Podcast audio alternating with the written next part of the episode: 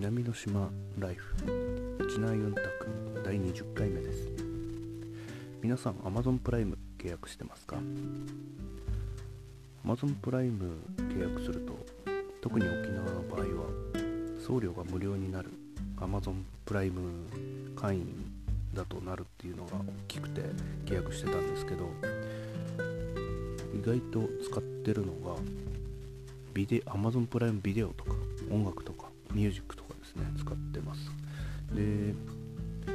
うちの祖母が今年で856ぐらいなんですけど Amazon プライムビデオってあのアカウントが確か5個登録できるんですけどこのばあちゃん家行ってこの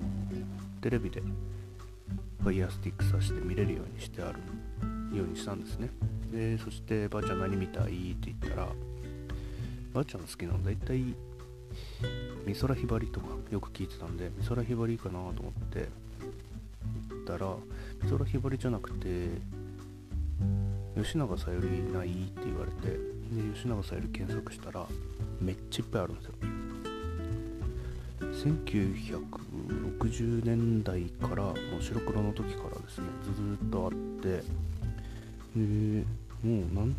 どのぐらいかなもう本当に数えきれないぐらいあって1日1映画見るぐらいの感じですね。昔のやつとかで50分から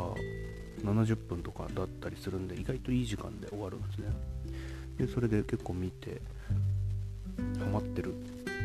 なんですかね今時でいうクオリティオブライフですか？QLT が上がって質の高い生活ができてる。多分下手したら俺より使ってんじゃないかなって思うぐらい、え Amazon プライムガンガン使ってますね。で YouTube ではこの先ほど話した美空ひばりのあの過去の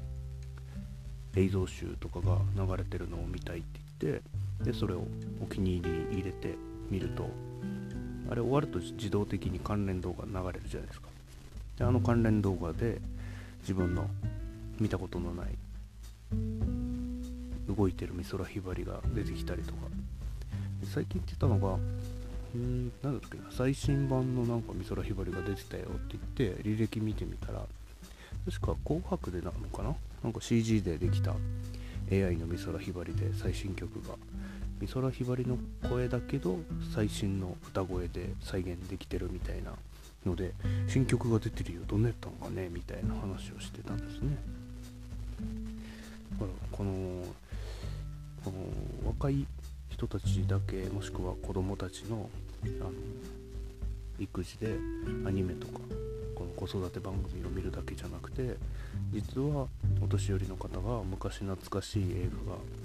見放題っていう感覚がないんですよね。なのでこれ見て大丈夫なのとかこれ何チャンネルみたいな感じで言うんですけどそういう使い方も